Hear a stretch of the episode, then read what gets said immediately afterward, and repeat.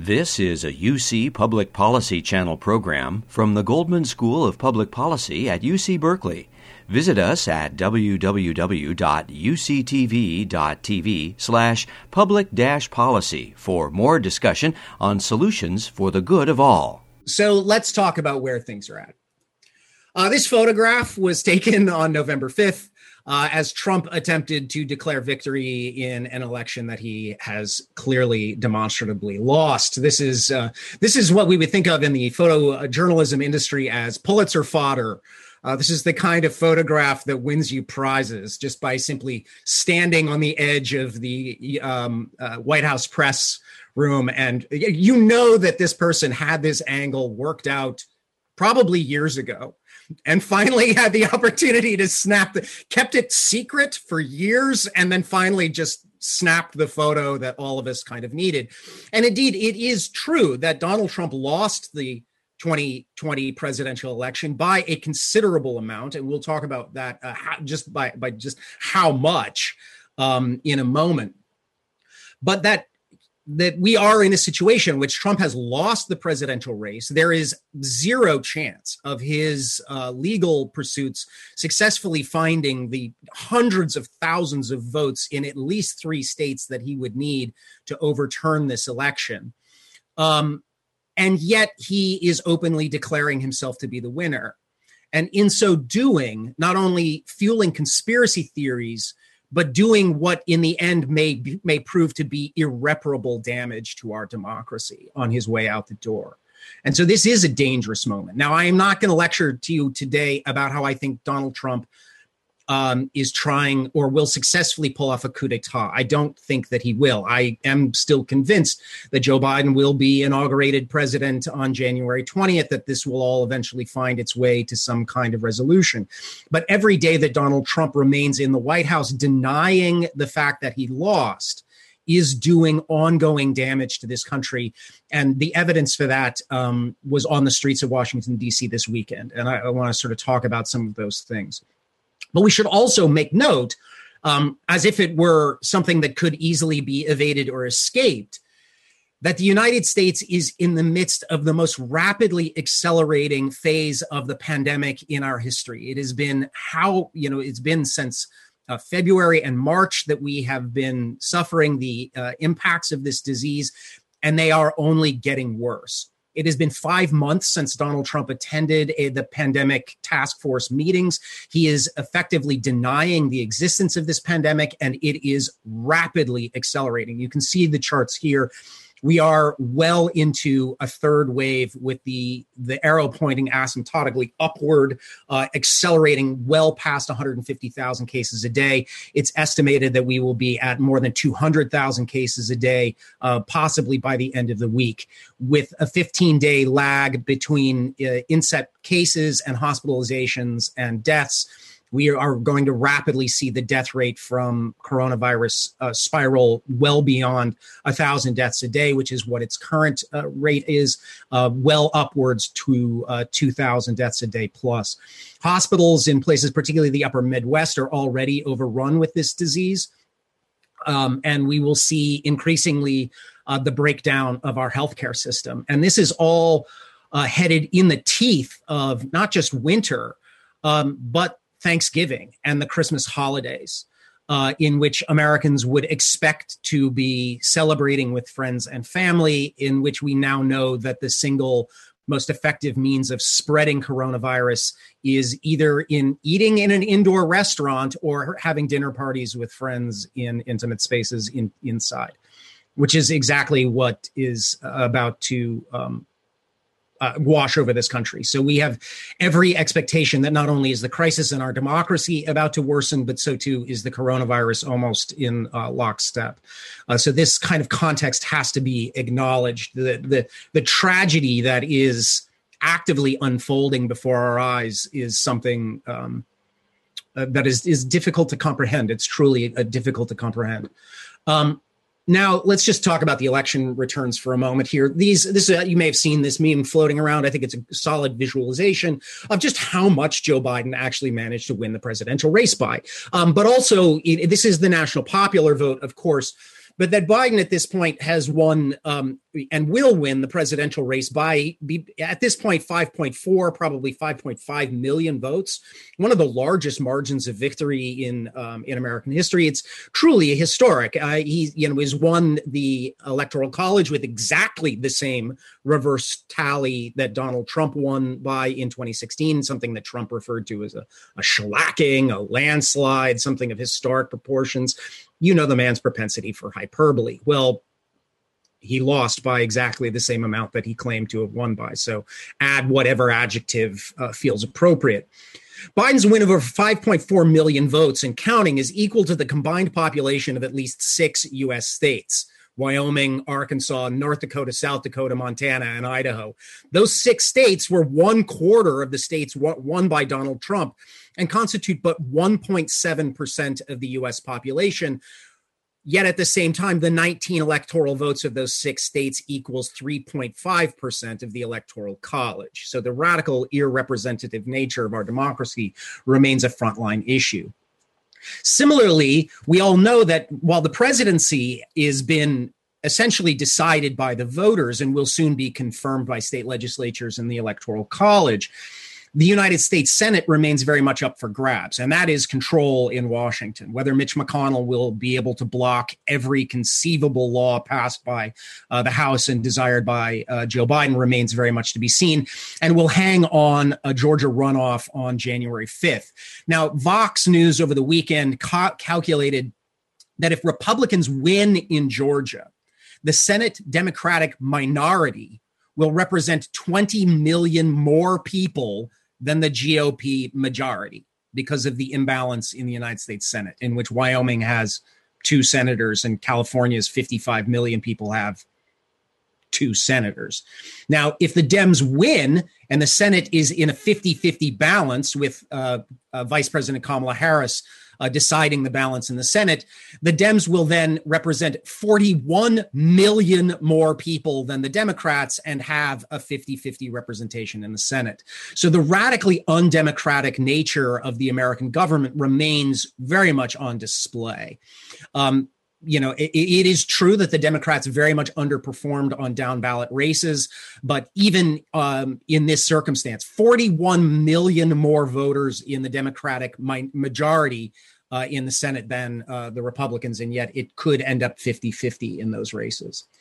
Now, over the weekend, um, CNN and everybody else has effectively filled in the electoral map. Uh, North Carolina was called for Trump, Arizona uh, and Georgia have been called for Biden, uh, and this is the finished electoral map at the same time that the national media has decided that you know Joe Biden is the uh, president elect that the most state election boards have determined the winner of their states Donald Trump has spent the last several days tweeting things like this. Uh, so this while I was composing this lecture last night Donald Trump just dropped his bomb of I won the election! full you know exclamation point.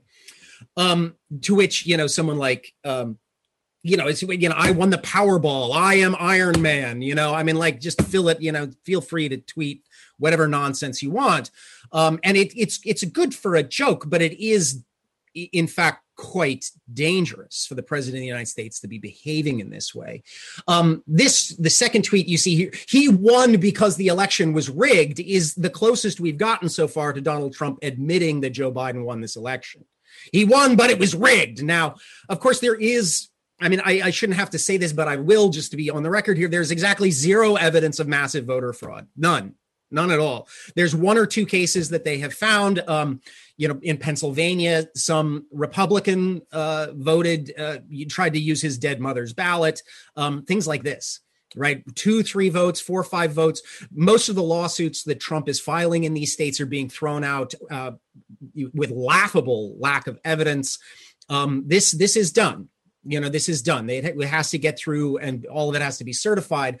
But trump uh, insisting that he that this election was a scam that he has been shafted um, that that all of this was rigged uh, is the damage being done in the current moment. And it has led to um, a number of really startling consequences. Now, elections are always turning points for both the winners and the losers. And we spent a lot of time last week talking about how now that Joe Biden has won, a civil war sort of broke out inside the Democratic Party between the progressives and the centrists, between Rahm Emanuel and AOC. And they're at each other, you know, trying to fight over did progressives cost the Democrats or did the, the progressives win things for the Democrats? And that debate is going to continue to go on lesser considered by us and others is the break the outbreak of civil war inside the conservative movement or inside on the right. And i'm going to spend most of the, today talking about the far right.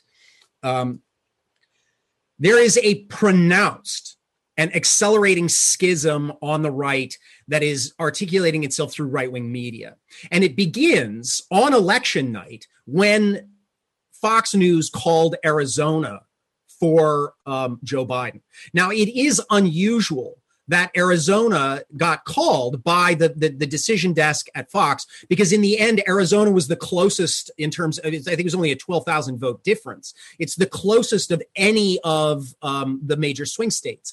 And yet Fox called it on election night and insisted on it to the point where Trump and Jared Kushner and others were calling executives at Fox News. According to press reports, Jared Kushner was on the phone with Rupert Murdoch himself, the owner of Fox, the, the New York Post, the um, uh, the Wall Street Journal, like big media mogul, right? The the, the Australian right wing tycoon that owns uh, global right wing media, and Cush and, and Rupert Murdoch essentially telling him, "You're done, guys. This is over. Calling it, and you're done."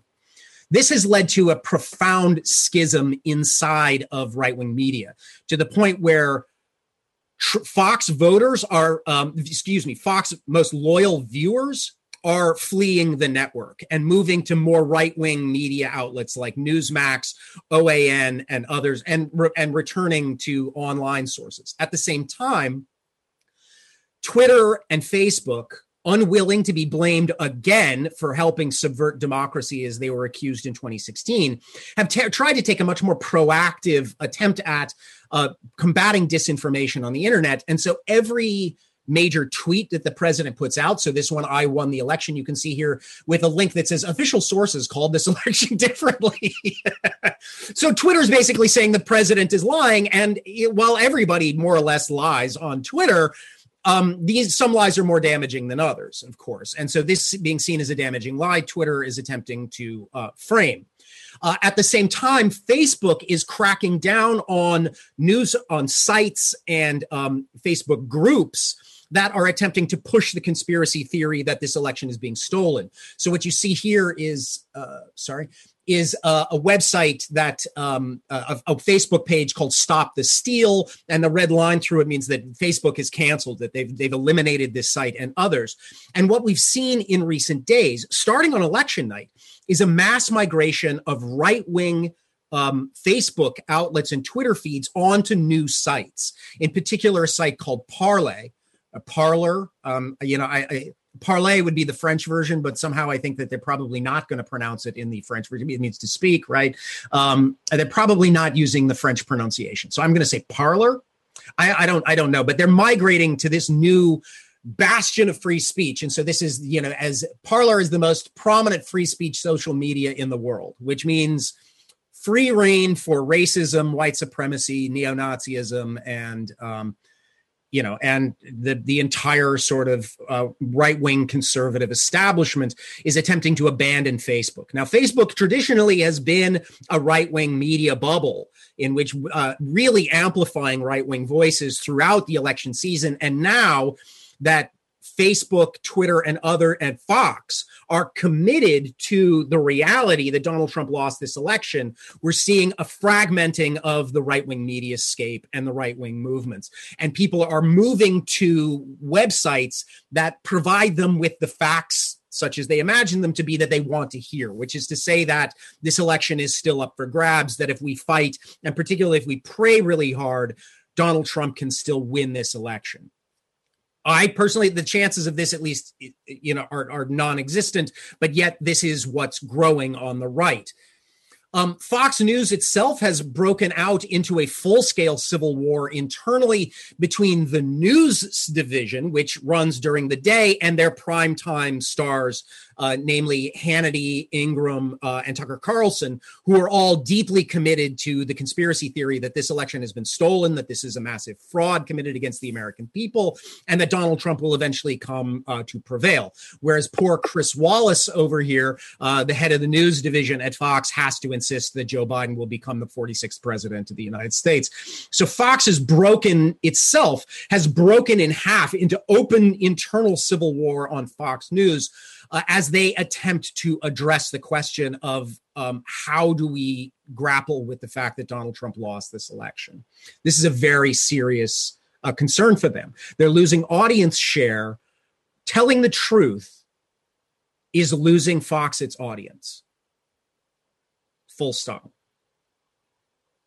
Right? Telling the truth is losing Fox its audience.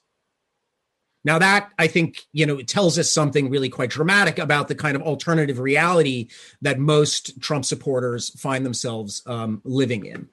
Now, what you see, you know, the, in this space then is the massive expansion of conspiracy theories um, that we see within, particularly on the far right, driving these kinds of this um, this this insistence that Joe Biden did not, in fact, win the president presidential race, and that it's only a matter of time before the authorities um, find a way to make Donald Trump president. So as Trump, you know, here's the New York Times uh, tries to cling to power, uh, fan, uh, fans unrest and conspiracies. Now, Conspiracy theories have long been an essential feature of American political and intellectual life.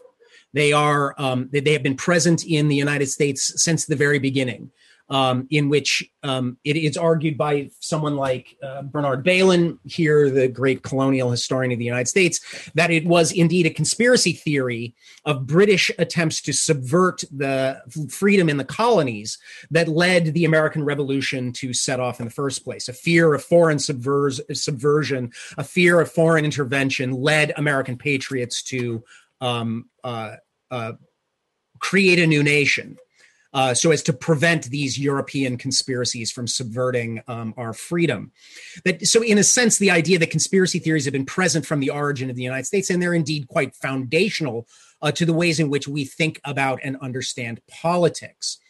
Um, this has only become a greater and greater problem over time. And at the middle of the 20th century, one of the great theoreticians of paranoia and the conspiracy theory and conspiracy conspiracy theories in general is that of uh, Theodor Adorno, a, a G- German-born Jewish intellectual who fled the Nazis in the 1930s and came to the United States. Uh, actually, lived in Pacific Palisades for a number of years during World War II, if you can believe, um, you know, the high modernist German Marxists living uh, in Pacific Palisades. But there they are. And Adorno uh, did a study in the post-war era called the authoritarian personality with a number of other, uh, indeed, UC Berkeley psychology professors, in which he writes, quote, all modern fascist movements, including the practices of contemporary American demagogues, have aimed at the ignorant. They have consciously manipulated the facts in a way that could lead to success only with those who were not acquainted with the facts. Now, on the one hand, the absence of facts is indeed where a lot of conspiracy theories kind of grow from, right? In the sense that these these theories fill the vacuum uh, of ordinary American ignorance or ordinary ignorance when people don't understand things, when society or the systems of meaning or, or history, society, culture, politics become so complex that um, people simply are uh, incapable of understanding, making sense of it all. And indeed, none of us are really capable of making sense of the totality of complexity that is our society, our history, our civilization. And so many people choose to grab onto the simple solutions that connect fact to fact to fact in quite tenuous ways that constitute conspiracy theories that are enormously attractive because of their explanatory capacity, especially when systems of meaning and society overwhelm the individual. When we feel dwarfed by reality, when we feel are uh, incapable of understanding what's going on in the world around us, and we feel disempowered um, we feel victimized by this flow of human history. The tendency is to grab onto conspiracy theories that help us explain not only our sense of powerlessness, uh, but where, in fact, things are going and how power actually operates.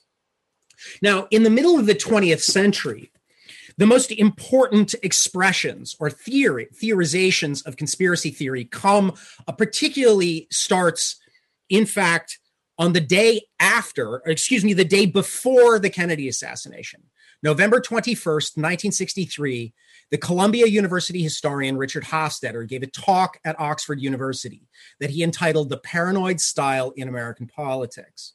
It then went on to be an essay in Harper's Magazine that you can see here, published in 1963, and then went on to be the lead essay in a, in a very important, significant book. Um, I don't have a copy with as cool a cover as the one um, you see there, um, but uh, called The Paranoid Style of American Politics. Now, for Hofstadter, um, the paranoid style evidenced a kind what he called a quote state of mind found in social movements throughout US history, evoking the qualities of what he called quote the qualities of heated exaggeration, suspiciousness, and conspiratorial fantasy. According to Hofstadter, quote, the central precept, preconception of the paranoid style was the existence of a vast, insidious, preternaturally effective international conspiratorial network designed to perpetrate acts of the most fiendish character. The paranoid style in Hofstadter's examples does not simply fixate on devious crimes or political plots, but claims knowledge of an explicitly totalizing variety, capable of explaining the whole of society and history.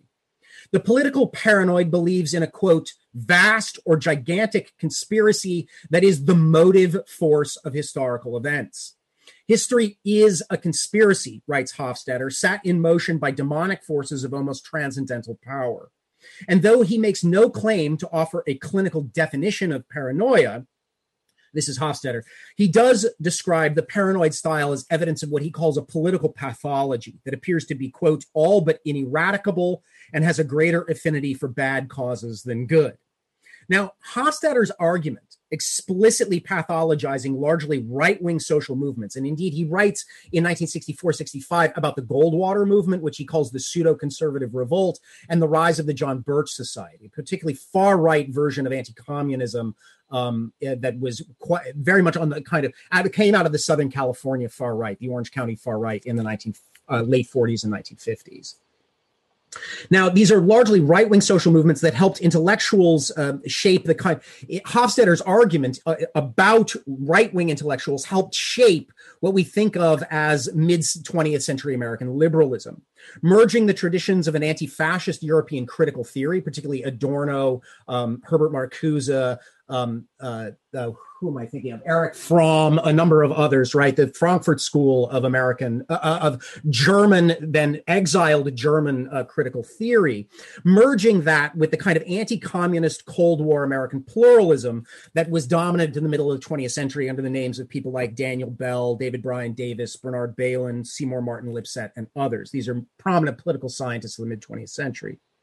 Now, taken together, this approach was referred to as the consensus school of American historiography or pluralist political science. And together, they came to believe that it, it create a cultural history around the fears of a predominantly nativist, anti Semitic, and xenophobic mass movements employed uh, by an explicitly pejorative political psychology. And so they sought then to argue, right, to uh, to to analyze this political psychology, this mass psychology that is dependent on conspiracy theories to explain uh, the world. Now, the effect of this is then that Hofstadter and others came to argue that the paranoid style exists on the margins of American politics. It exists on the fringes, on the edges, right? These are these are not mainstream ideas. These are wackos, lunatics. They, oh, what they, they're paranoid, right? This kind of paranoid, this kind of pejorative psychopathologizing of political ideologies and beliefs. Hofstadter came to believe that the price we paid for a free liberal capitalist society was to tolerate the intolerance of the margins. So if there's paranoia on the margins, that is the price we pay for what Arthur Schlesinger will call the vital center, the coherent, rational, capitalist democracy of American mid century liberalism. Now, in this sense, right, this is a kind of theory of American exceptionalism that our democracy can withstand the onslaughts of these paranoid nabobs on the outside. Now, despite the enduring influence of Hofstadter's essay, and it is quite enduring indeed, Paul Krugman writes at least two columns a year called The Paranoid Style of X. Right. This is, you know, you'll you just look it up, type into the New York Times the paranoid style, and you'll get at least a dozen Paul Krugman uh, columns that will just pop up because it's quite you know a common argument right? The paranoids are on the fringe. We hold the vital center.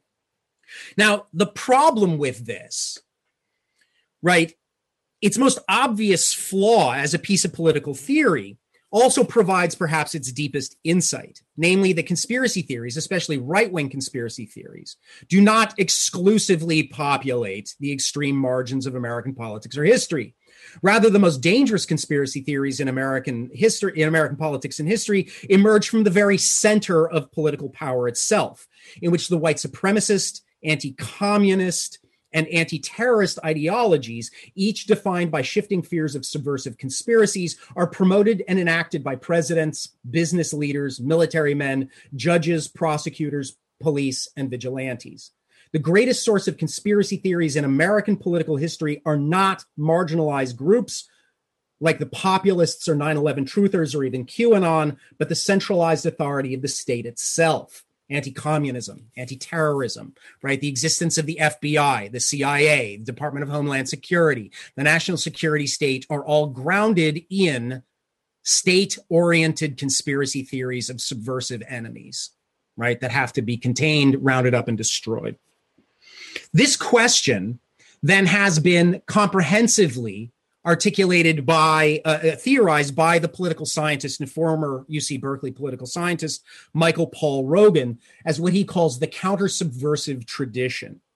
Rogin's body of work, beginning with his seminal critique of Hofstadter and pluralism with the intellectuals and McCarthy. Oh, here we go. That's Hofstadter's, excuse me, Rogin's body of work, offers a theory, uh, a history and theory of what he calls political demonology to call attention to, quote, the creation of monsters as a continuing feature of American politics by the inflation, stigmatization, and dehumanization of political foes.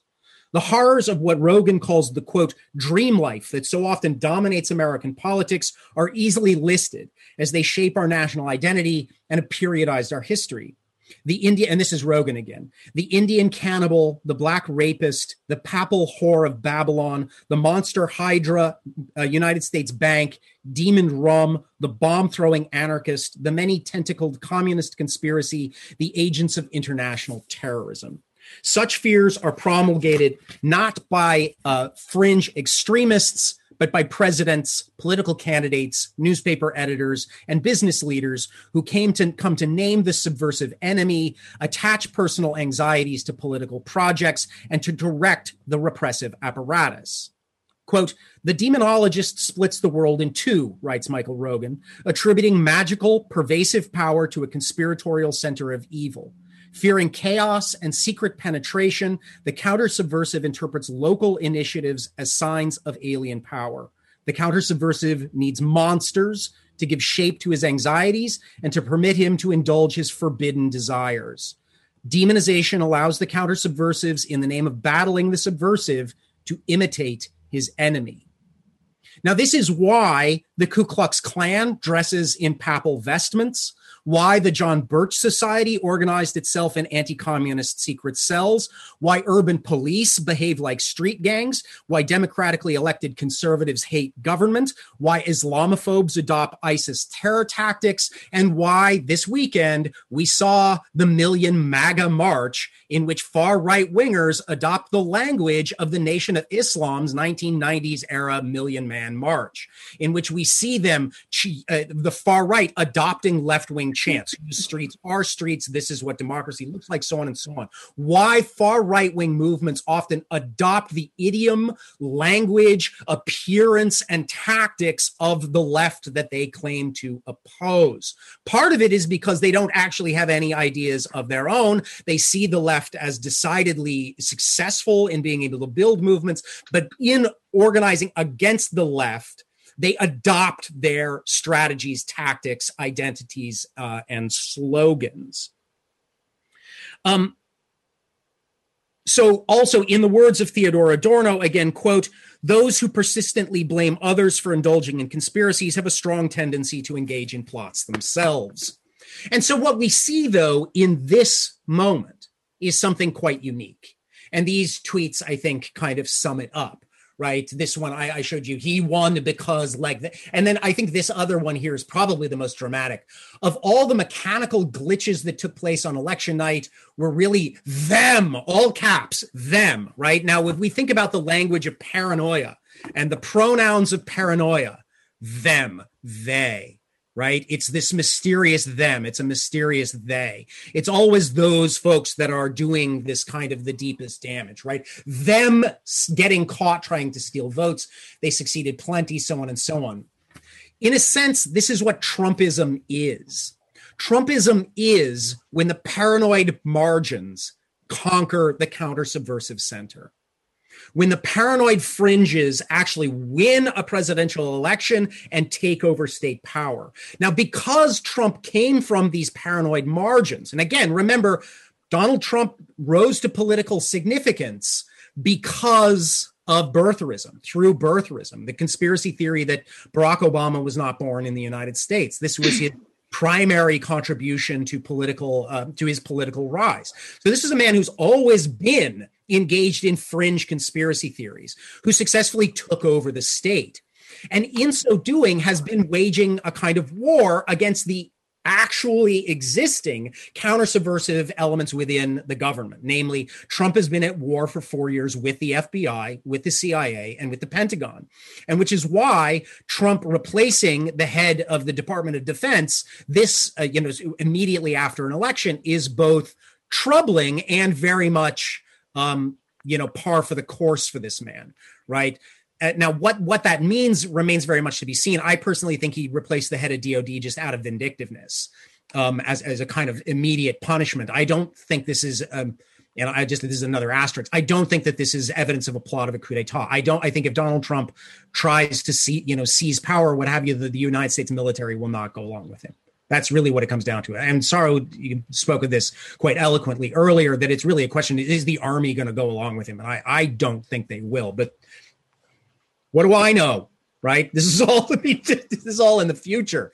Um, and yet, what this shows us is that conspiracy theories actually operate on a different level right now. And this is where, I, you know, I will admit I was just reading from my own book, but this is where I, I, do want to talk about my own book very briefly, which is a history of conspiracy theories and conspiracy laws in the late 19th and early 20th century, particularly conspiracy laws um, as attached to labor unions and labor laws. Um, the first use of conspiracy laws in the United States were designed were used in the Philadelphia Cordwainers case in the early 19th century uh, to ban labor unions as criminal conspiracies.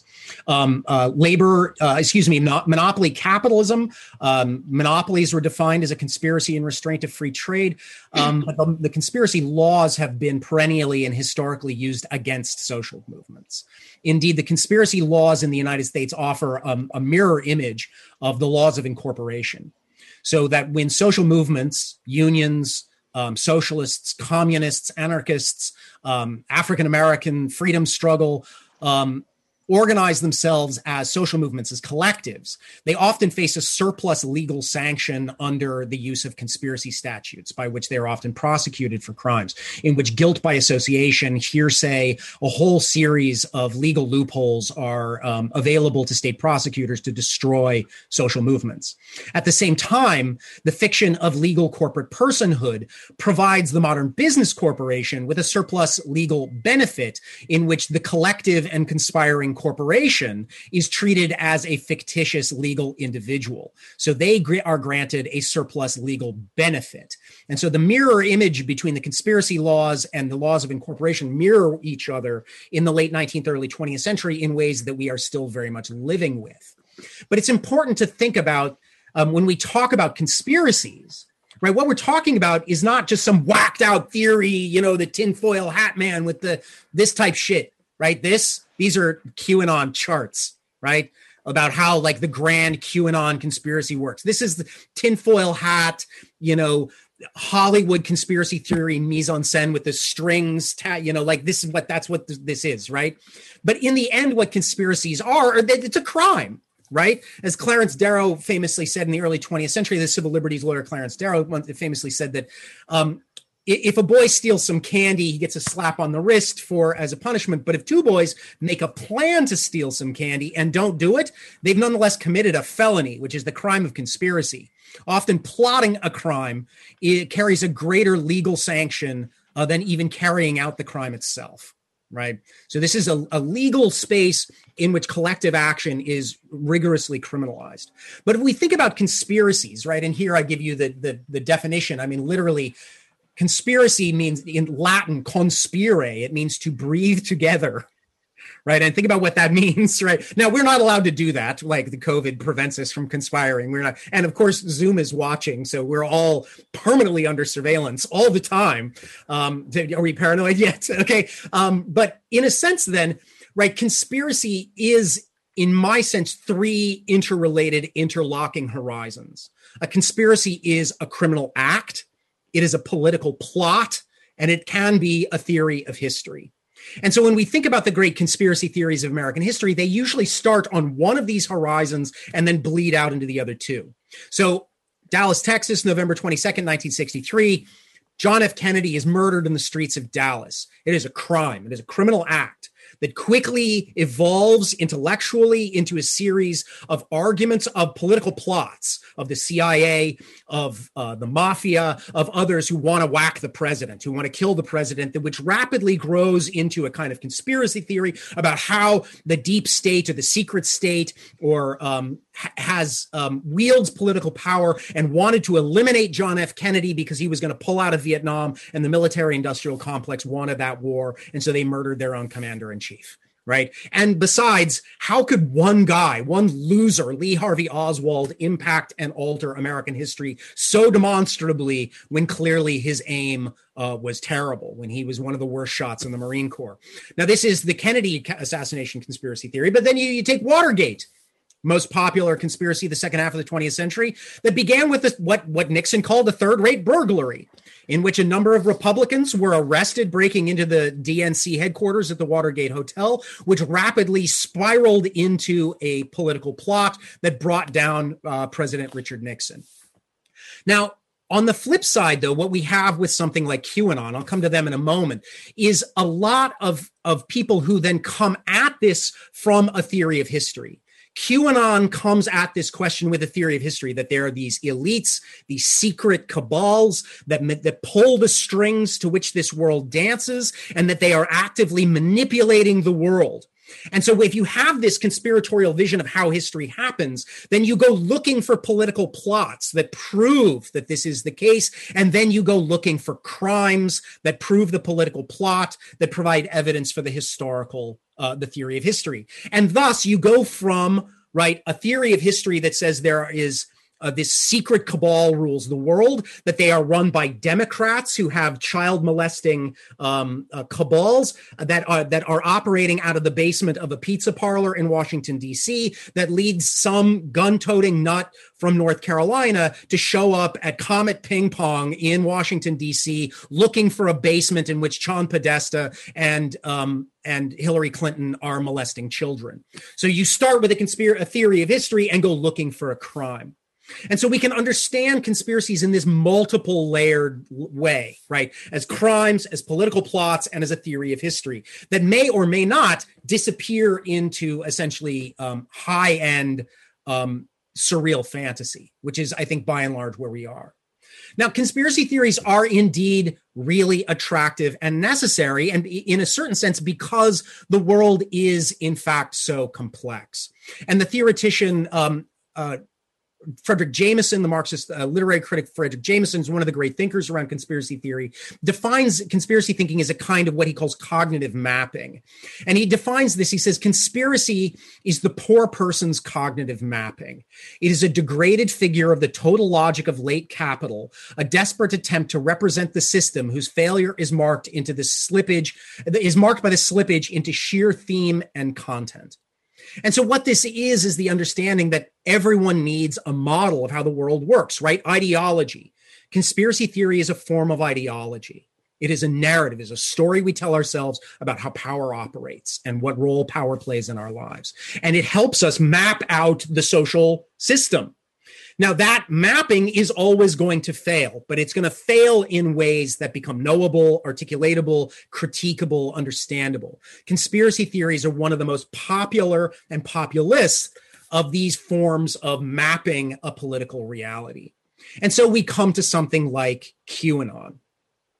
QAnon, you know, we, we know who Q is um, there's uh, someone who was already in the chat. There's a great reply all uh, 166 uh, reply all. It's a podcast. I highly recommend it. It was basically the inventor of 8chan, uh, the group of people who invented 8chan and who who came to own 8chan, who were are just they're they're online LARPing as the kind of high end you know secret agent who's going to drop clues. And what you begin to get quickly out of QAnon is a kind of hyper partisan theory about the how the deep state operates that puts Donald Trump as the central player in a drama in which Donald Trump is the heroic figure waging a secret war against satanic child molesting Democrats right, who um, are using the deep state to wield political power, and that Donald Trump is the godlike figure of light waging a war against the darkness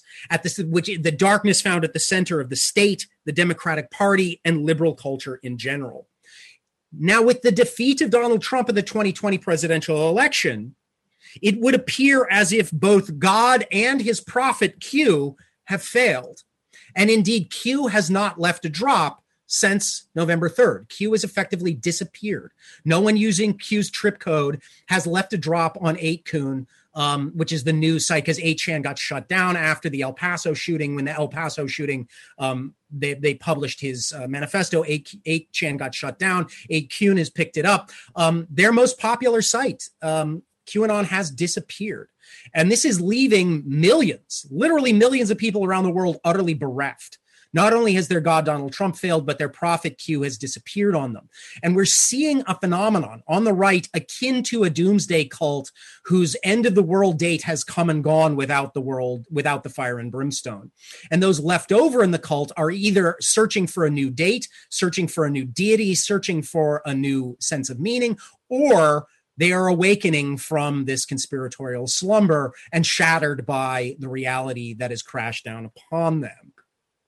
But it is important to recognize, right, quite clearly that Trump and his organization have always been grounded in conspiracy theories. I mentioned this at the beginning with the birther movement, where Trump really found his uh, his legs politically, which has then led to um, uh, uh, led to things like you know to Trump building his um, coalition out of increasingly paranoid, conspiratorially attached right wing white people, right? White male voters became an essential component of his constituency. White female voters became an essential component of his constituency. So too did the growing ranks of the alt right, the alternative right that emerged really during the, the, the, late years of the Obama era to emerge to become the kind of voice of the sort of we're not Nazis far right, even though most of them actually end up being quite sympathetic to Nazis. Now, these are photographs that I took. These are all my pictures uh, from Civic Center in Berkeley on April 19th when Ann Coulter was supposed to come to Cal, but because she didn't get paid her $30,000 speaking fee, she decided not to show up. But all of these right wingers who were paid to come receive free bus tickets from Orange County. I talked to people who had been paid to arrive there all the way from Colorado, from Oregon, from Orange County, and elsewhere. Now, as you will notice, I am white. You see, I am white. So I can go amongst these people and talk to them. Whiteness is my passport. So I went and talked to these people and I asked them, can I take your picture? Hey, what does that symbol mean on your shirt? What is that? The three, the three percenter, the, the oath keepers, the, uh, the proud boys. What, what is the, what, who are you? What does this mean? Right. All of this stuff. I mean, they, you know, all of these, these things that, and then I got a substantive, I found a substantive subset of Palo Alto tech bros who were also there quite convinced that liberalism is some kind of diseased pathology that is infecting the youth. Now, these were all down at Civic Center. They were actively fighting with Berkeley High School students, which I thought was quite fascinating. But I will tell you that to a man, all of these people thought they were on the Berkeley campus. I was not going to disabuse them of that idea, let alone tell them who I am, because I am the fantasy that they all have of what a Berkeley professor is, right? The Jew who riles up um, people of color, right? That's their fantasy of me, I, I, aka the trolls in the comment section of the YouTube page, right? These are the same people. This was April 19th, 2017. We saw these people actually dominate um, American, come to the center of American politics later uh, in the summer on August 12th, 2017, um, at Charlottesville, Virginia. Followed the next day by the Unite the Right rally in Charlottesville, in which neo Nazis, Klansmen, Proud Boys, um, and members of the alt right attempted and armed militias attempted to come together to hold a rally in defense of the Confederate monuments scheduled to be taken down in Virginia. Now, this was, of course, the moment in which Donald Trump called the people, these people, uh, very fine people. And I think that this photograph here, uh, this is my, I think, the most telling photograph uh, from Charlottesville because it reveals, in a sense, um, where we are as a nation, in which anti fascist organizers at the top of the frame are confronting fascist organizers at the bottom of the frame. And American liberalism is a thin piece of plastic decorated with rainbows and a slogan attempting to keep these people apart. Utterly incapable of being heard or effective in the increasing war um, that Americans are waging on each other. Now, we know how the Unite the Right uh, rally ended with the murder of anti-racist activist Heather Heyer, um, the, the, sort of martyr of this moment. And um, Unite the Right ended in com- really incomplete failure. It broke apart. The right, the right was not united. It uh, it crumbled, uh, and Trump took a, a huge hit by trying to defend these people. Now, this has remained a long sort of undercurrent for a long time. Um, until, and has then reemerged in a certain sense. It was submerged and then reemerged um, with the murder of George Floyd and the explosion of the Black Lives Matter protests.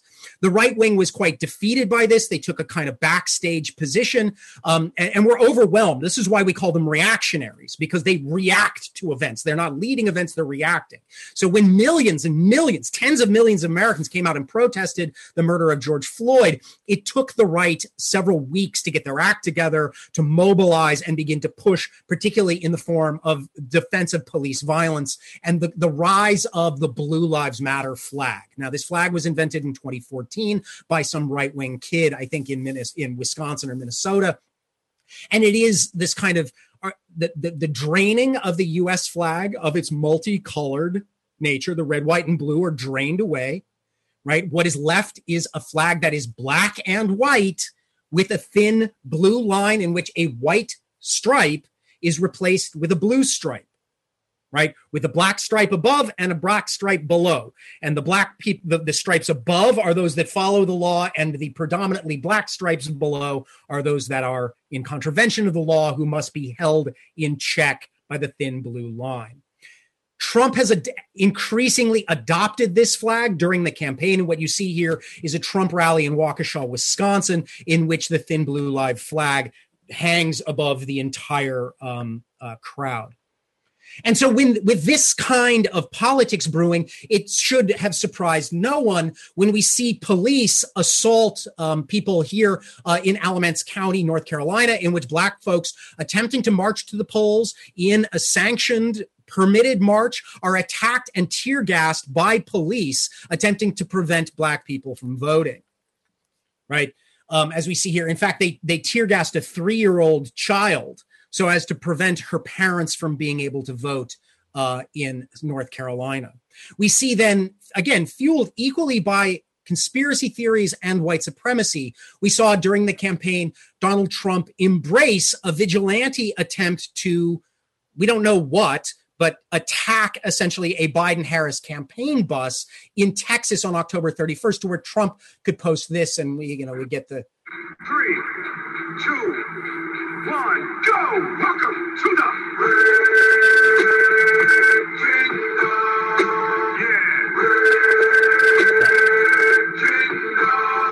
So this is Donald Trump with music and video endorsing vigilante intimidation of the Biden Harris campaign in Texas, right? Openly endorsing white power violence against his political opponent.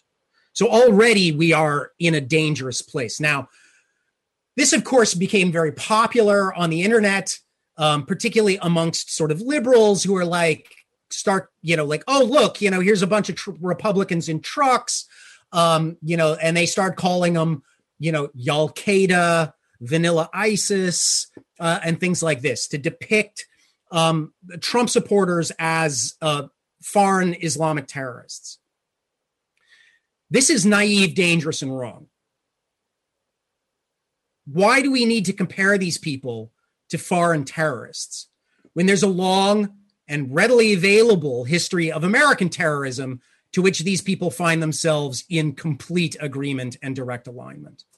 There's very little difference between, you know, and I'll give you, there's very little difference between what we saw in Texas and what we see in D.W. Griffith's 1915 film, Birth of a Nation, in which white Klansmen rise up in vigilante violence against African American voters and an African American elected officials in a recreation of the Civil War and Reconstruction from 1915. This is not Al Qaeda. This is not vanilla ISIS. This is just the run of the mill white supremacist vigilantism that has always been a deep strain in American political life. Why compare these people to foreigners when there are readily available terrorist equivalents that these people are clearly directly in line with. And indeed, right, between 1915 and 2020, the parallels are pretty exact. And I would just simply add that, you know, Woodrow Wilson's imprimatur given to Birth of a Nation is very much akin to Donald Trump retweeting um, images of vigilante violence that we saw uh, in Texas, in Wisconsin, and elsewhere. The one key difference, and I think the totality of American political history can be summarized in the fact that the one key difference between Birth of a Nation in 1915 and Donald Trump's I Love Texas tweet of 2020 is that the vigilantes in 1915 were Democrats, and in 2020 they're Republicans. And so we should not be surprised then.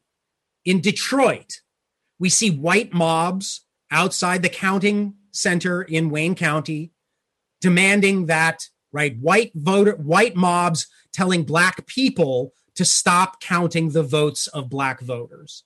This is not surprising. This is absolutely in line with American history, right? And we see black folks counting votes, counting the votes of black people, white mobs assembled outside to try and stop the vote. And so we similarly then see quite clearly the Million MAGA March, which happened this weekend, in which Proud Boys and a number of other organizations came together to march through DC to um, engage in violence. Indeed, three people were hospitalized uh, with stab wounds, including a journalist uh, was stabbed by a Proud Boy uh, on Saturday. Uh, and we see quite clearly this, these are Proud Boys here, you know, Proud Boys Keep America Great Again, uh, offering the white supremacist symbols. So if there ever was a question, right, these are the people that Donald Trump told to stand back and stand by. And now they have emerged to defend their man. And so while the Unite the Right rally in 2017 fractured the American right, what we're seeing now in the wake of Donald Trump's refusal to um, uh, concede this election is a recoalescence of the far right behind Donald Trump himself and the Republican Party in general. They are rapidly becoming the party of the vigilante terrorist right. And this, I think, is the real fear that most of us have. Indeed, you can see this like talking to you reminds me to clean my gun, black rifles matter, all of that kind of language. But I think perhaps the most chilling, most central in all of this is what I saw on Fox on Saturday, which was this sign that was being carried by somebody at the Million MAGA March that said, Coming for Blacks and Indians first, welcome to the New World Order. This makes it absolutely plain who these people are, what their political goals are, and where they think they're going. And indeed, this is the oldest problem we have in American democracy. And I think I, I probably began this class uh, with W.B. Du Bois, and so I want to end it here as well. This is, again, Du Bois's masterpiece, um, Black Reconstruction, in which he writes, quote, the true significance of slavery the true significance of slavery in the United States to the whole social develop- development of America lay in the ultimate relation of slaves to democracy. What were to be the limits of democratic control in the United States? If all labor, black as well as white, became free, were given schools and the right to vote, what control could or should be set to the power and action of these laborers? Was the rule of the, ma- of the mass of Americans to be unlimited and the right to rule extended to all men, regardless of race and color? Or if not, what power of dictatorship would rule? And how would property and privilege be protected? This was the great and primary question which was in the minds of the men who wrote the Constitution of the United States and continued in the minds of thinkers down through the slavery controversy. It still remains with the world as the problem of democracy expands and touches all races and nations.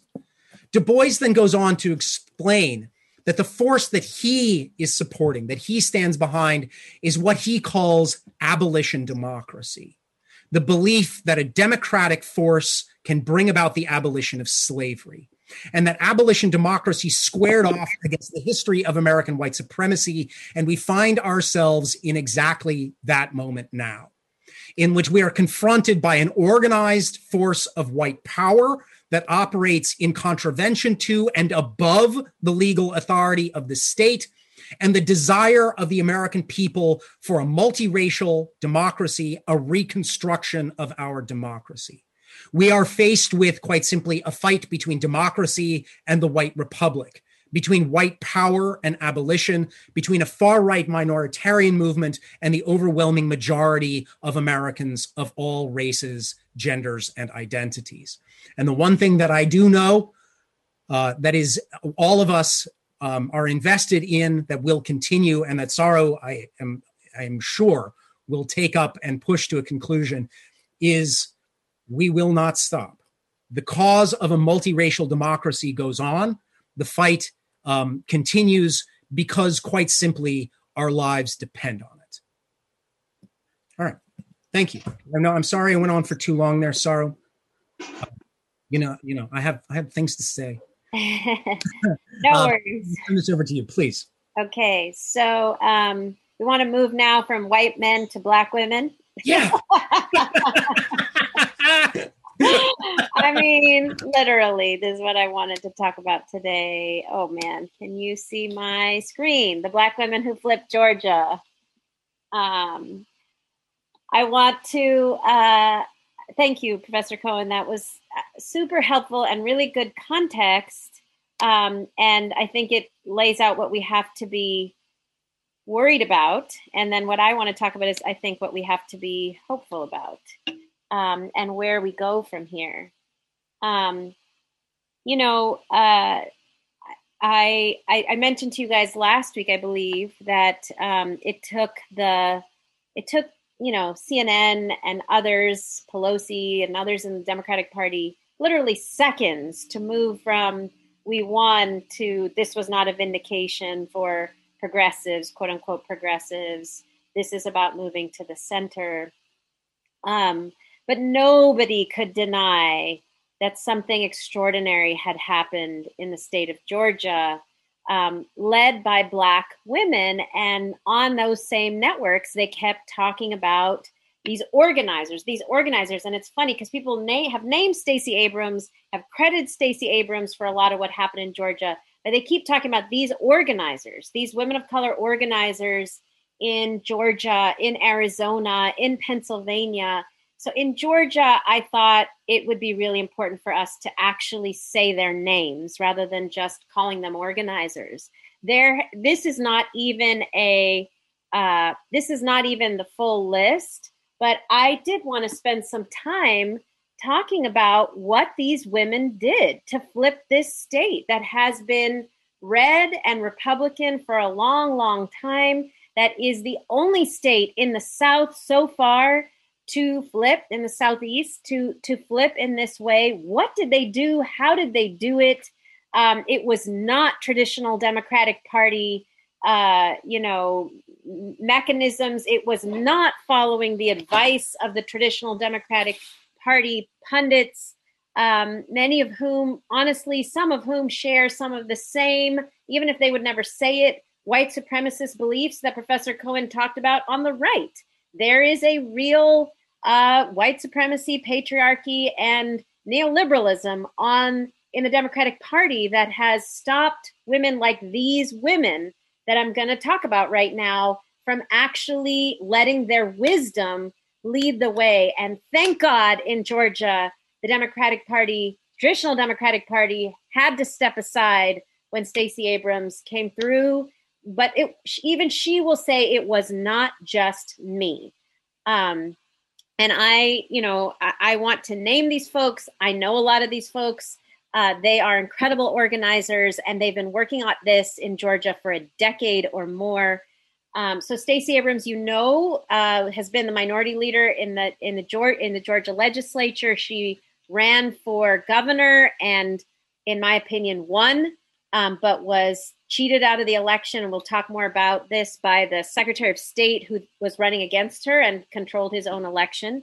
Latasha Brown is this incredible organizer who started Black Voters Matter, which is a national organization, um, but also the New Georgia Project uh, has been, you know, an incredible organization that Stacey helped to co-found that really registered tens of thousands of people, and so on and so forth. I'm going to actually go through several of these organizations and people in a minute because I think it's so important for we're, we're teaching an elections class and in the middle, I talked to you about social movements, and we talked a little bit about the intersection between social movements and electoral politics, but nothing so beautifully explains the most effective ways in which social movement organizing, led by that multiracial coalition that Professor Cohen just talked about, can actually be the most effective way to win electoral politics. More effective than the people who've been doing electoral politics for decades the old way. This is the new way, and it is deeply tied to organizing, issue organizing, and social movements. Um, and it is networked. It is not one person, one leader, one candidate. It is many organizations working together. This is what happens when women and women of color lead. They don't uplift one person. Yes, they'll have their leaders like Stacey, and Lucy McBath, who, um, as you all know, won a House seat, actually won Newt Gingrich's House, house seat out of Georgia. Um, yes, there will be leaders, but everybody will tell you among these organizers, it was all about working together, the network, understanding that we are stronger together, we're a coalition, and we can get this done. So before we say how they did it, I think uh, the fact, I mean, a lot of people did recognize that they were responsible for this election. Um, this is Pramila Jayapal, who leads the Progressive Caucus in Congress, saying whatever happens in Georgia, everyone should get on their knees and thank strong Black women like fearless Stacey Abrams and so many who slog away without appreciation, which is why I wanted to say their names. And then we should pass real policies that benefit them. This may all come down to Georgia and Arizona. I want to just highlight this one part of her sentence we should pass real policies that benefit them because again one of the things that these women organizers know is that a getting people out to vote was about issues not about candidates and then if it was about issues if we don't deliver on those issues now um, god help us in the next election This is Ben Wickler, who um, used to lead MoveOn and, and has been the head of the Democratic Party in Wisconsin, saying there's a lot of totally correct talk about how how Stacey Abrams was pivotal to winning Georgia. Folks, Stacey and her team were pivotal to flipping Wisconsin too, and every other battleground. They worked with us to build massive supercharged voter protection teams starting early. So the wisdom they brought, the different way of doing things in Georgia was not limited to Georgia. It helped battleground states nationwide. How did they do it? The first thing they did was recognize a decade ago that Georgia's demographics were starting to change. Nearly two, the New Georgia Project, which stacy started, helped to start, uh, reports that nearly 2 million people have moved to Georgia over the last decade, and over 80% of them are people of color.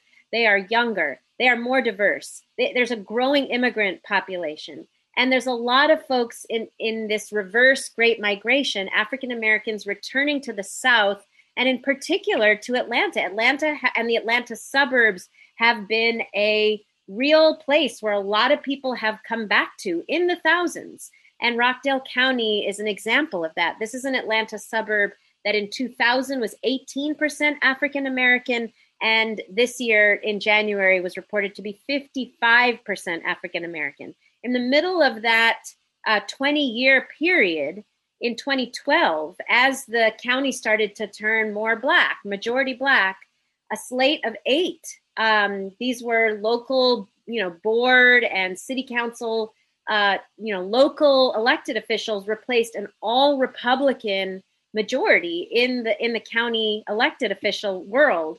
And so you saw even at the local level politics starting to shift as a result of demographic change. And in addition to more and more people of color, younger, more diverse, more immigrants moving to the suburbs, it's also true that the suburbs have grown more populous while rural counties have declined. You know, as I was preparing for this last night, I remembered that I, I taught food policy for many years and the history of, I'm sure you all, I mean, many of you will know the history of um, farming and agriculture in this country is that the right, I mean, it wasn't just the right, it was just neoliberal policy. There was a very intentional move to get people out of farms and into cities and out of you know get them off the farm you know get them off the farm get them into cities have them work for low wage work.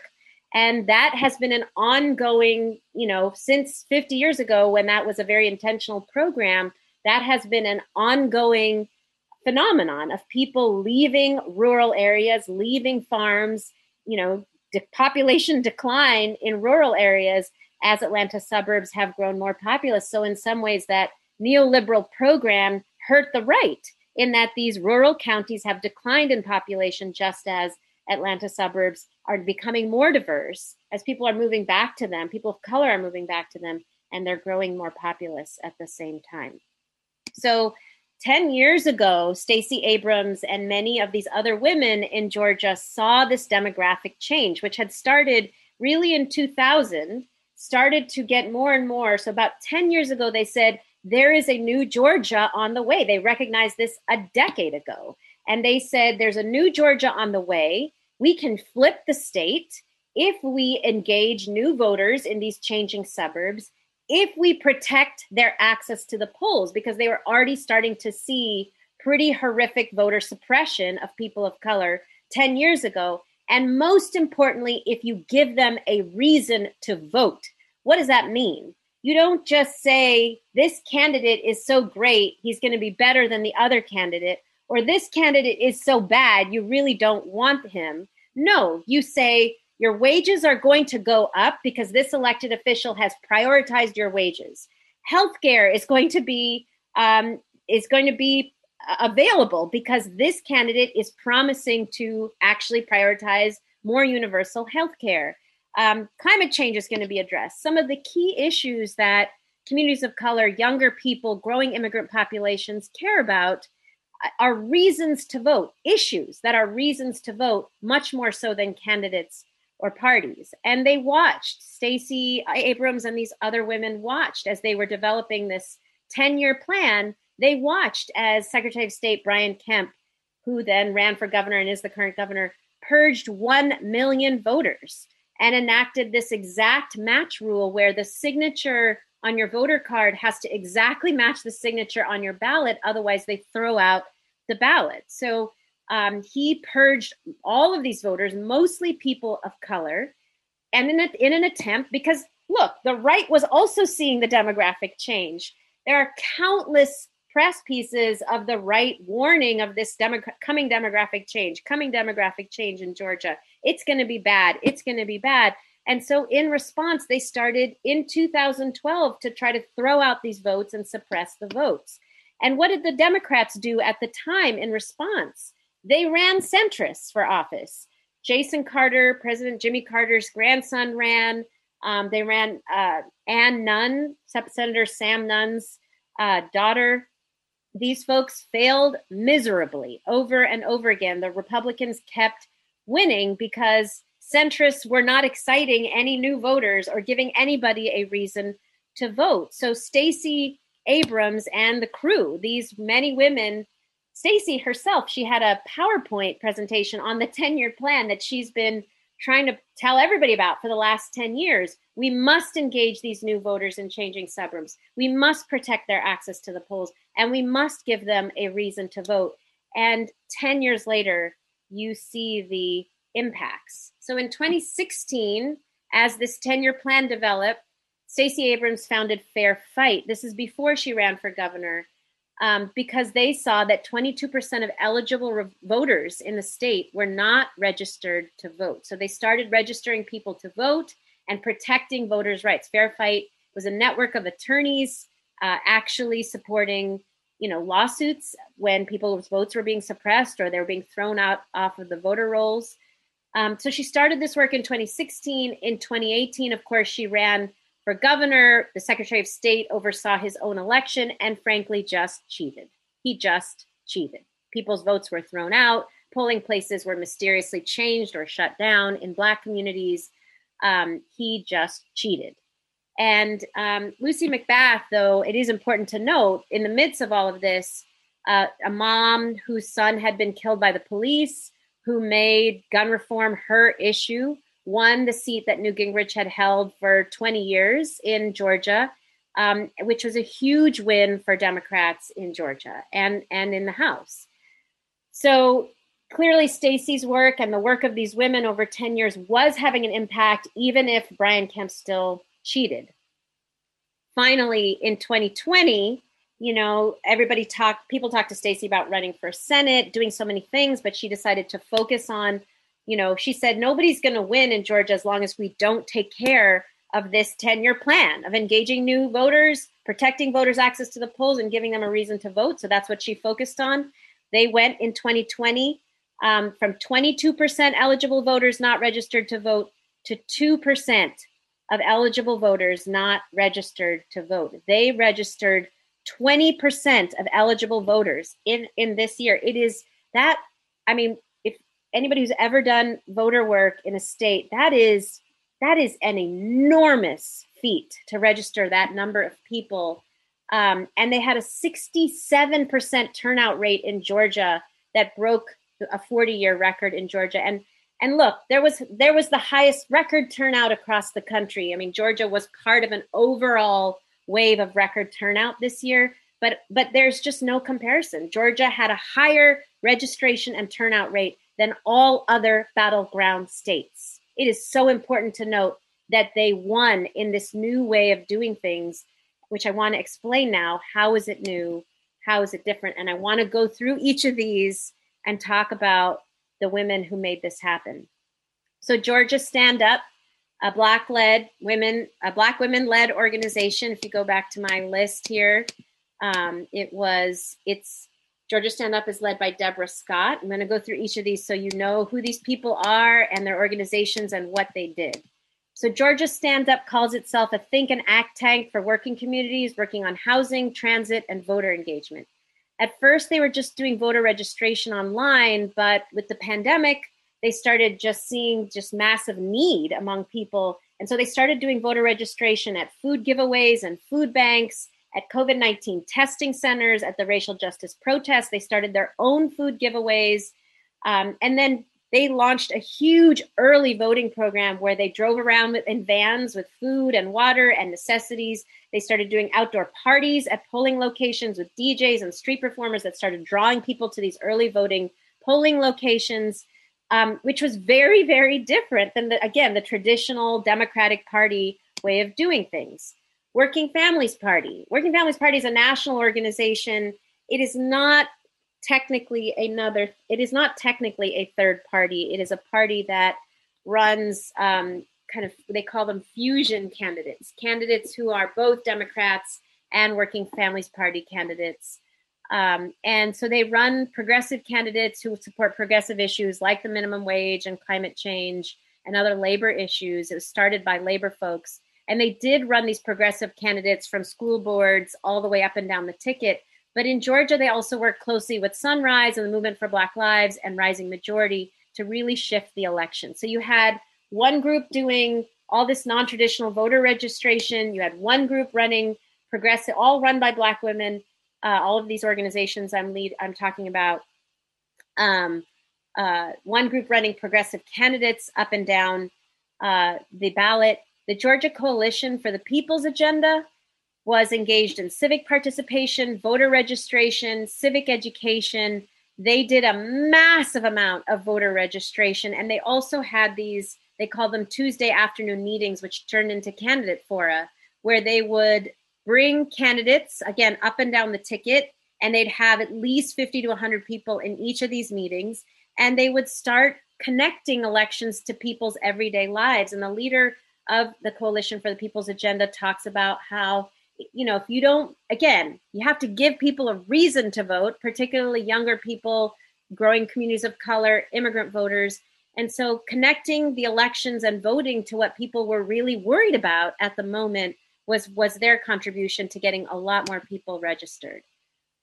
Latasha Brown uh, is a friend of mine who runs Black Voters Matter. It's a national group founded in 2016 to build Black political power. Um, it, they've been supporting Black voter registration and civic engagement all over the country. In Georgia, they really threw down and provided funding and coordination for over 40 grassroots groups, including helping them p- purchase voter files, which are really expensive, and systems to do like CallHub and other text messaging systems. And one of the things Latasha talks about is that the groups on the ground that they funded, as opposed again to the traditional Democratic Party way of doing things, were not just running TV ads. In fact, they weren't running TV ads at all because they couldn't afford them. They were the ones doing on the ground work in the communities, talking to people, again, connecting the election to the issues that mattered most to communities of color. Then the Southwest, Southwest Georgia Project for Community Education is really interesting because Southwest Georgia is a more rural part of the state, and this organization focused on tying the elections to food security and issues facing family farmers and their civic engagement in Southwest Georgia. They were doing grassroots organizing and voter canvassing. They relied on a network of attorneys from Fair Fight, Stacey Abrams' organization, and Latasha's organization, Black Voters Matter, and the Working Families Party to address any individual voter problems that came up. And they have said that for them in Southwest Georgia, a very rural part of the state, the network that was created of these Black women led organizations was key. Cooperation among all the groups was so key to ensuring that uh, if they were doing the voter registration and they ran into somebody whose name had been taken off the voter file, they could call Fair Fight or any one of these other organizations to get representation. ProGeorgia, another nas- another statewide coalition of about 30 grassroots groups, including labor unions, that was tying voter registration and again issue organizing. Issue organizing means organizing around raising the minimum wage, organizing around health care, organizing around reproductive rights, organizing around the issues that people care about in their everyday lives, tying voter registration to that. And they registered 100,000 voters over the last six years by embedding the voter registration into the everyday work of these grassroots groups, including English as a second language classes for immigrants. Um, you know, there were clinics that they brought them to. There were, again, food giveaways.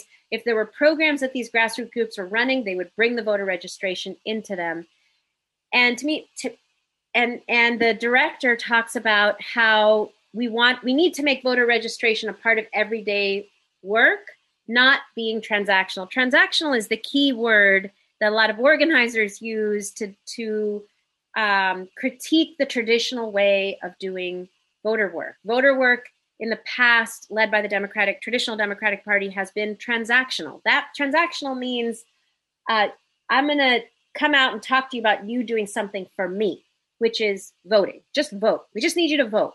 We don't actually care about you after you vote. We don't care about you for the next four years. Just vote. But for these organizations, they weren't coming in from outside. They weren't talking to people just about voting.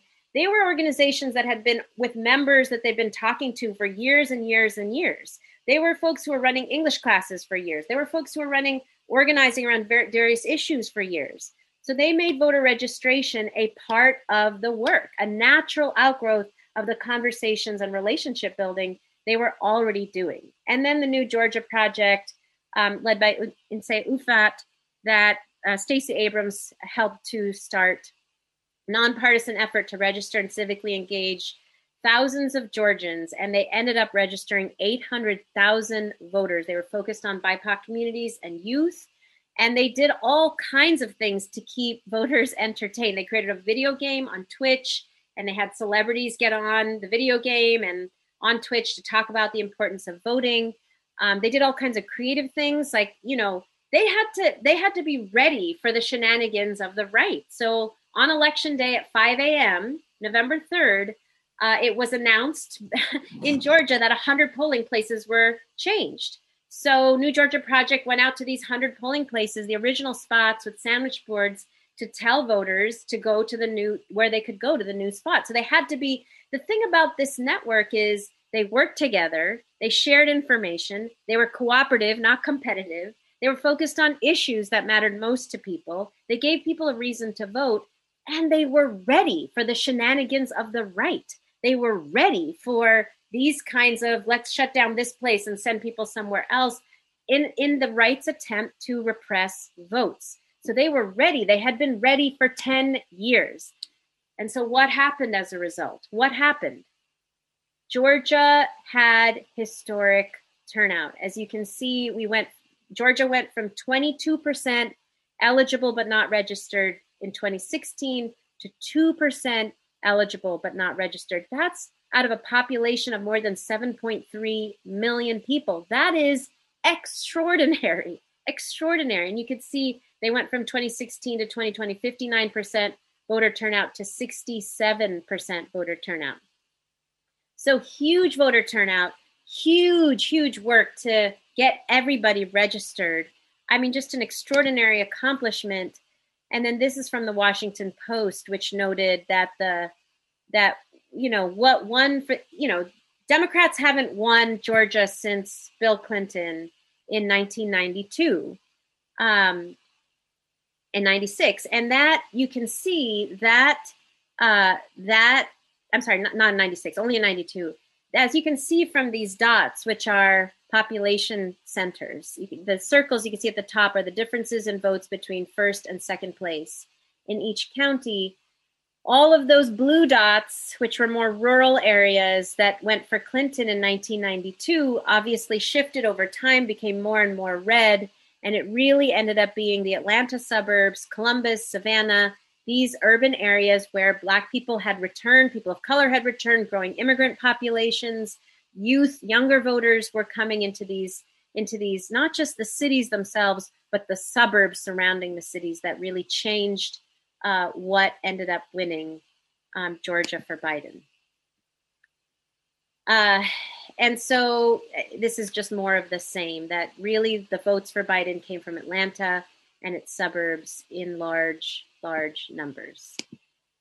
So, what are the lessons of this? Um, Stacey Abrams says, I think where the Democratic Party has gotten into trouble is that we've created a binary. Whether it's either the normative voter we remember fondly from 1960, AKA the white working class man, or it's the hodgepodge, meaning everybody. The reality is that we are capable as a society of having multiple thoughts at the same time. What does that mean? Sure, go work on, if you want to, winning back that white working class voter, but there is a multiracial coalition of folks, as Professor Cohen mentioned, that is frankly growing in demographics and just needs to be given a good reason to vote um, for in their own interests for uh, the issues that matter to them the most. This Nsé Ufot of New Georgia Majority saying that organizing is the accelerant that has pushed this along and that it's not about a candidate. It's never been about a candidate. It's about long term investment in people and infrastructure. In other words, the way they won was not about talking about Joe Biden and not even talking about Donald Trump. It was about talk it was about long-term relationships these folks had built with thousands of people in their communities all over Georgia, all over eh, the Atlanta suburbs and growing metropolitan areas in Georgia, even in Southwest Georgia and rural Georgia, long term relationships where they had been organizing around issues that mattered and then talking to people about how voting and organizing are connected. Winning on these issues is connected. And lastly, when you're trying not only to harness demographic changes, but leverage low propensity voters, you cannot simply hope that they'll hear the message. You have to treat them as persuasion voters. Only the message is not trying to, only the message is not trying to persuade them to share democratic values. Your message is to persuade them that voting can actually yield change. What does that mean? So, again, the Democratic Party has for so long focused on high propensity voters, likely voters, again, white, mostly white people, or people who are have a tendency to already vote. They're going to focus on them. They're going to, you know, focus on their donors who tend to be also white, wealthier people. Uh, they were so worried about the white working class man in particular after 2016, and they either took took for granted communities of color or you know assuming that they would vote the right way or uh, they just ignored them. They just ignored them. And what stacey is saying is that look demographic change is key. Demographic change could be the future of our country but it's not going to actually change politics as we saw in florida unless you actually provide you, you think of these voters as persuasion voters meaning you've got to think of them. It's not just that a, a city or a, or a metropolitan area turns more black, as you heard from Alicia Garza. You know, that's not enough. that's not enough because people can be persuaded towards conservative values, even people of color, uh, if they're not treated with dignity and respect and long term relationships are developed. So, the message to persuade you can take advantage of demographic change, but only if you can persuade p- people in places where demographics are changing that voting can actually yield change, that the people you're asking them to vote for will actually deliver for them on the issues that matter to them the most. So, the hopefulness for me, for me, of the future is that Stacey Abrams is seriously being considered for the chair of the Democratic Party. That would be a groundbreaking demo, you know, like just a earth-shattering change in the future of the Democratic Party. Because again, we can continue the old school Democratic Party thinking of focusing on the white working class, or more likely focusing on donors, focusing on high propensity voters, doing transactional work, just getting people out to vote every four years. We can do that, and then moving on to a neoliberal agenda without delivering for the people who delivered the election. Or we can listen to Stacey, see what she and the Black women in Georgia did, which it, it wasn't just it wasn't just the right thing to do. For god's sakes i hope people see it was the more effective thing to do. It actually was the only attempt in the last 40 years to flip a southern state that succeeded. The only one the only one. Democrats in their wisdom have not flipped any democratic state in the south. It took black women in the south to say we've got to do this differently We've got to engage in organizing. We've got to talk to people and listen and talk about the things that they care about the most.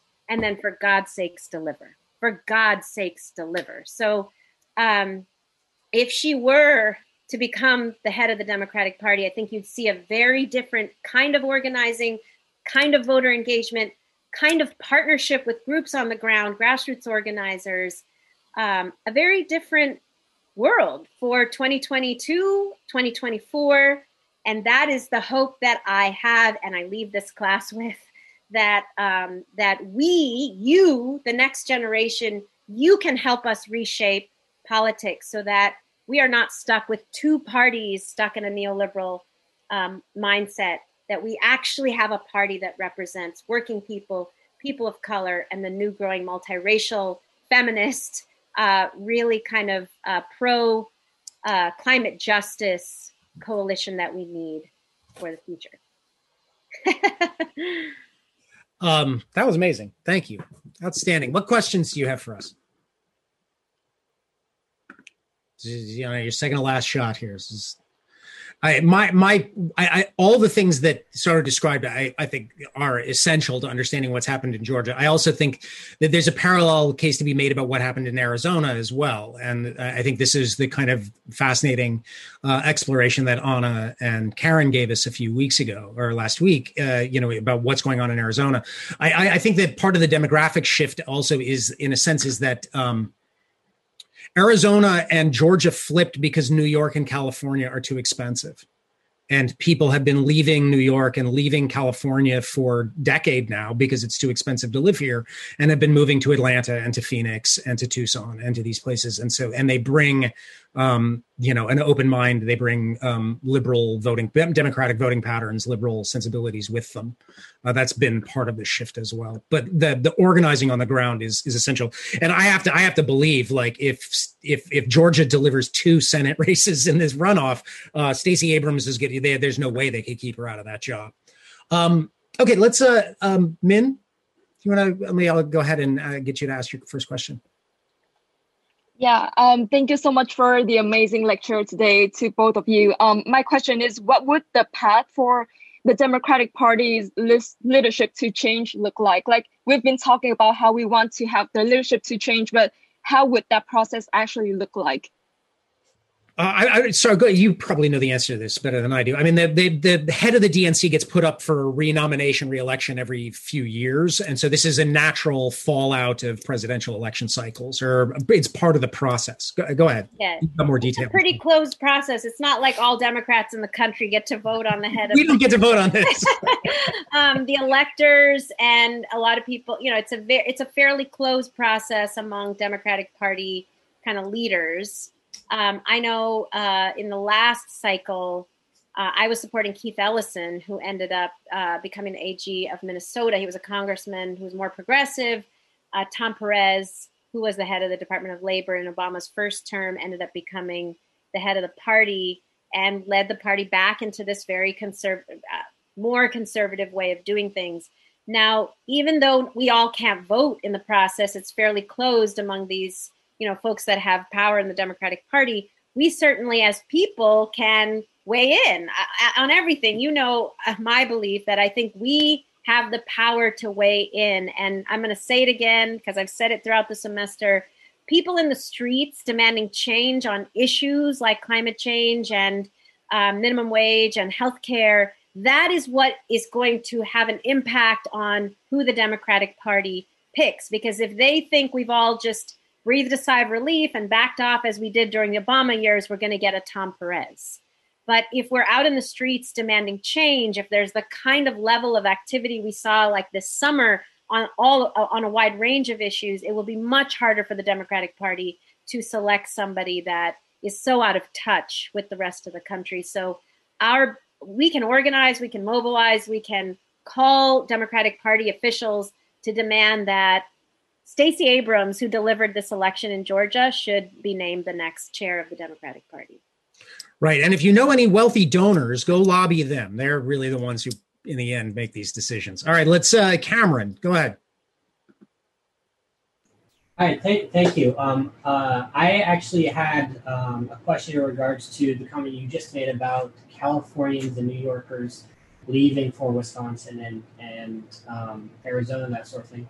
Um, I, I want to know like how widespread is that phenomenon because like um, I actually have like a counterexample um, in Texas. Um, uh, um, people have been saying that Texas is going to flip blue for a while, and um, and I, am actually I, I think that that's unlikely simply for if uh, people keep moving out of California simply for the reason that um, in 2018 during the midterms, uh, at least uh, for the the race with Beto, and I'm and I think once we get uh, like better information on the 2020 elections, we'll see a similar trend. But um, despite the fact that Beto and Democrats lost in Texas, he actually won amongst people who were lifelong like Texas natives. And actually, what we're seeing in Texas is Texas is being, I think, held red by conservatives leaving California and and other states to come to come to Texas because they see it as a sort of conservative bastion. So I I, I don't know if you have more info on the add-on, like what the sort of demographic change internally, like inside the U.S. movement, what that looks like. But um, because I, th- I think there's also uh, a possibility that some states are being flipped blue, but some are also being flipped red or staying red because of travel and that sort of stuff.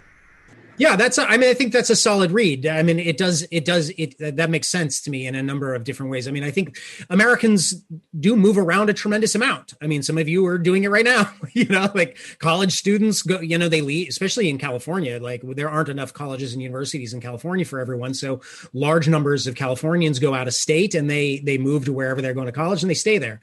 Um, some of the migratory patterns, the the movement of Black Americans out of New York to Atlanta is very real. It's uh, the, the for the first time. It was uh, probably five six years ago.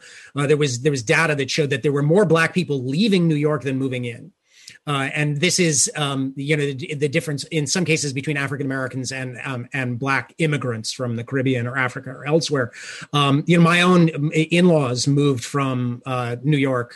Uh, African American in-laws moved from New York to Atlanta, and which is why I have an authentic Stacey Abrams for governor sign that uh, you know we I brought back. Um, but you're you're probably right about Texas that you know the low taxes and um, right wing government to do attract their own people. Um, and there have been outflows of people from Orange County and elsewhere. I mean, in my own state of Colorado, um, in 1992, um, 100 plus thousand people from Orange County moved to Colorado after the Rodney King riots. It's the Rodney King riots scared white people so badly that they just fled the state. Um, and within a few years, Colorado had a right wing governor, had a right wing state legislature, and elected right wing senators. Um, that has since um, resolved itself by other people, again, Californians um, and uh, people from the East Coast and elsewhere who, you know, want to wear yoga pants to dinner, which is the style in Colorado, um, have turned the state back to blue. So, like these migratory patterns do shift and they don't all move in exactly the same direction. So, Cameron, I think your point is well taken. It is well made. Um, I think what we saw, it, we see in Georgia and Arizona, um, represented the possibility of flipping constituencies as opposed to preserving uh, something uh, otherwise. So you may be right about Texas. Time will tell. Can, can I just add that again? I want to repeat: demographic change is not enough. People right. of color moving to these communities is not enough. You can't assume that people are just going to vote Democrat because they're people of color, um, especially if the Democrats give them nothing to believe in.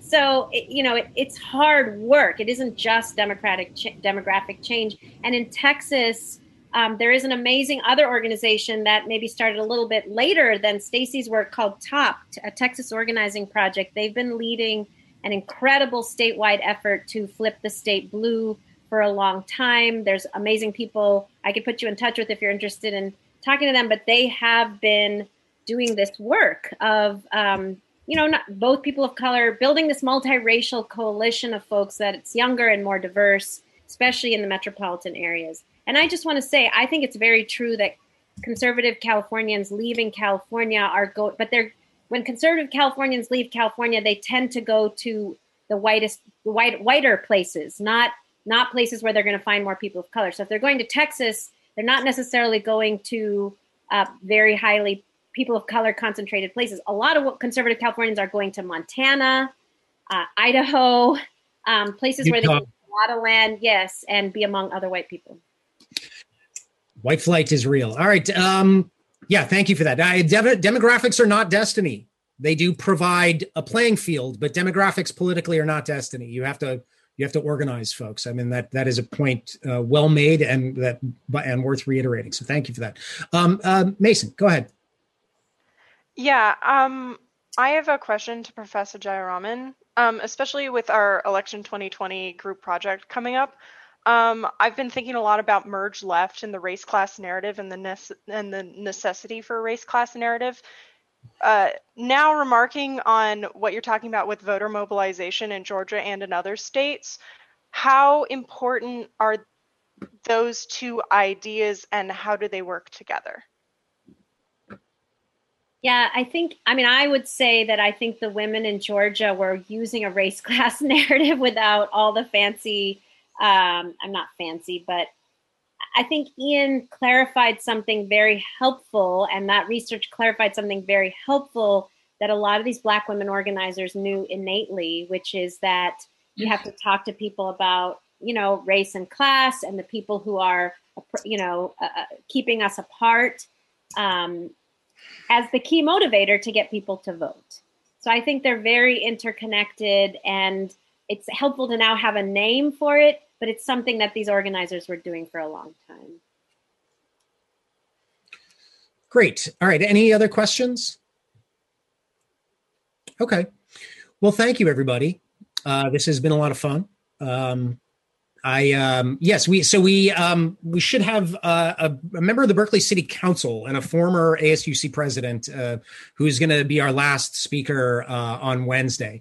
So we will, you know, um, be talking about local politics. We'll be talking about student politics. We'll be talking about what it actually means to um, be in governance to one degree or another, um, and and how one uh, goes from being a, uh, a UC Berkeley student to uh, the, the rather small but nonetheless significant halls of power in Berkeley City Hall.